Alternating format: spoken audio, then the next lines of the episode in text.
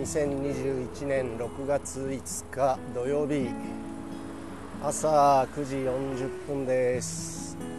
えー、今日も自転車に乗って大学へ、えー、向かってます、えー、今日はですね過去にもちょっといろんなところで書いたことありますけどスポーツに限らず先生とかコーチとか指導者って言われる人たちは何かを習い事した方がいいっていうことなんです。分かりますかね？私ある、まあ、昔からずっとこう趣味でギター弾いてたんですけどなんかただコードを弾いてガチャガチャやってただけでしたけどちょっと2018年にですね、えー、ソロギターという旋律もちゃんと弾くそういうギターの演奏方法があるんですけど YouTube であこの人すごいなっていう龍造っていうんですけどねその龍造さん私は YouTube の先生って言ってるんですけどその龍造さんの動画を見た時にこんな弾けたらかっこいいなって思って、えー、初めてちゃんと練習を始めました。2018年ですね。そうするとですね全く指が動かないんですよね。右手も動かない左手も動かない。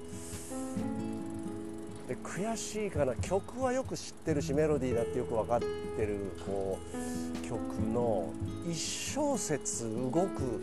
のに何日かかかるんですよね本当に。アホみたいに。頭で分かってんだけど体がもう言うこと聞かないんですよね。でも続けているとつながってきて1小節が2小節になりで4小節になりで2行目に入ってですね楽譜の、まあ、1つの曲弾けるようになるのに3ヶ月ぐらいかかったりするんですけど難しいと半年ぐらいまあ毎日やってるわけじゃないんでね、えー、空いてる時間見つけて少しずつやるんですけど長い時間かかるんですよね。でそれで自分が何変わったかっていうと普段バスケットボールのコーチしてるんですが学生怒らなくなったというか怒る回数減ったんですよね。昔はなんか新しい技術とか戦術とかっていうことをこう指導し始めるとその日にできるようになれみたいな。今考えても一般的に考えてもそんな無理だと思うんですけどでも本当に思ってたんですよね。今日できるようになれって。なんでできないんだって。で自分はできるからどうしてもいやなんでできないんだになっちゃうんですよね。でもギター弾いてていやできないんですよ。なんでできないんだって自分で自分に対して思っちゃうんですけど。で YouTube の演奏の動画っていうのとそれから、まあ、タブ譜っていうギター特有の楽譜があるんですけどそれを見直したりもうずっと何度も何度もやっては楽譜見直しやっては動画見直し何回も再生してここは一体指どうやって動かしてんだ左指を見てまた右の指を見てなんてことをずっと繰り返してあそうか。でまた分かった気になってやると一山越えるんですけどまたあれここどうなってんだろうってなんかできるようになると次にまたできないことが分かってくるんでまた映像を見て楽譜見てそうするとより細かなところがあここはこういうふうに同じ指ずらしてんだとかなんか分かるようになるんですよね。そうすると普通日々指導してるのも何か指導していてうん今日こんなもんだなとか今日ここまでだなとかそんなことが余裕が出るっていうんですかね。あこの子たち今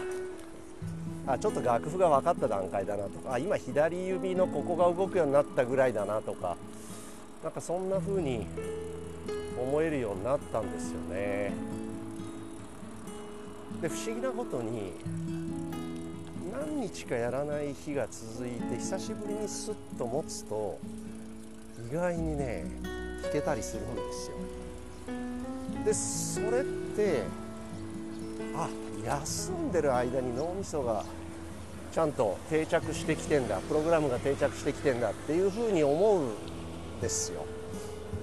ってなるとスポーツの練習も休んだ方がいいんですよ。ずっとやるだけじゃなくて。って思えるようになって。またこの話は別な機会にしたいと思いますが休んだら弱くなるって言うんですけど今は休んだら強くなるんだぞって言ってます、まあ、ちょっと話戻りますがどうしても先生コーチ指導者っていう人は自分が一番できること得意なことずっとやってきたこと無意識でもできちゃうようなこと。そういったことを知らない人に教えたりできない人に教えたりしてる職業ですから。一回ですね自分が一番下手なものとか自分ができないものを一生懸命できるようにする経験をやっぱやった方がいいですね。これはいくつになってもだと思います年齢指導者である限り先生である限りコーチである限りずっとどんなことでもいいから誰かに何かを教わるっていう経験あるいは自分で取り組むっていう経験をしたらいいですね。本当にそう思います。毎年毎年志賀高原に大学のスキー実習で1週間出かけていくんですが私もスキー大好きで、えー、政治への1級もらったりいろいろこれまでもずっとスキーしてきましたが実習の合間の時間を使って現地のインストラクターの人にいろいろ教わるんですよね。そうすると講習中は学生に対して、えー、教えてる指導している自分が教わる側に急にパッと変わるんですねそうするとインストラクターに「いや先生右はこうだけど左は」とか先生足はこうだけど手はとかっていろいろ指摘をされて改善しようっていう時間が30分ぐらいあるんですがなかなかねうまくいかないんですよ。ほんで一回一回滑るごとに言われてるとだんだん腹立ってきていやいやちょっとちょっと自由にさせてっていう自分で試行錯誤をする時間をちょうだいっていうことなんですけど一回一回自分の中でこうやったらこうなるこうやったらこうなるっていうあのスキーマっていうんですけどそれを、えー、自分の中で作ろうとしている時に一回一回フィードバックをしていただくとありがたいんですけど自分の運動の感覚と自分の運動の結果を一致させようって思ってやってる作業の邪魔になっちゃうんですよね。そういう経験がですね何か指導してて学生に目標となる動きを提示したりした後にパンと一旦学生に投げて試行錯誤する時間をゆっくりと作ってなんか見てないようにしてチラチラ見てるっていう。でいい方向に行ってれば問題ないし修正してだんだん改善してるなと思ったら「あいいよ」って声かけたりあるいはちょっと違う方向へ行きそうだったら「いやいやそこな」って言って介入をしたり、まあ、そういった試行錯誤をさせてこう待つとか観察するとかそういったことをできるようになりました、まあ、それも自分が、えー、教わる立場になったからだと思っています。なので、えー、先生コーチ指導者と言われる方がもしここれ聞いてたとしたら何でもいいから自分ができないことにチャレンジしましょう。そうするとできなくてうまくいかなくて苦しんでる目の前のアスリートの気持ち今以上に分かってなんか腹立たしく見えてたものが愛おしく見えるというかあこいつらも頑張ってんだななんて、えー、思えるんじゃないかなと思います。今日は以上です。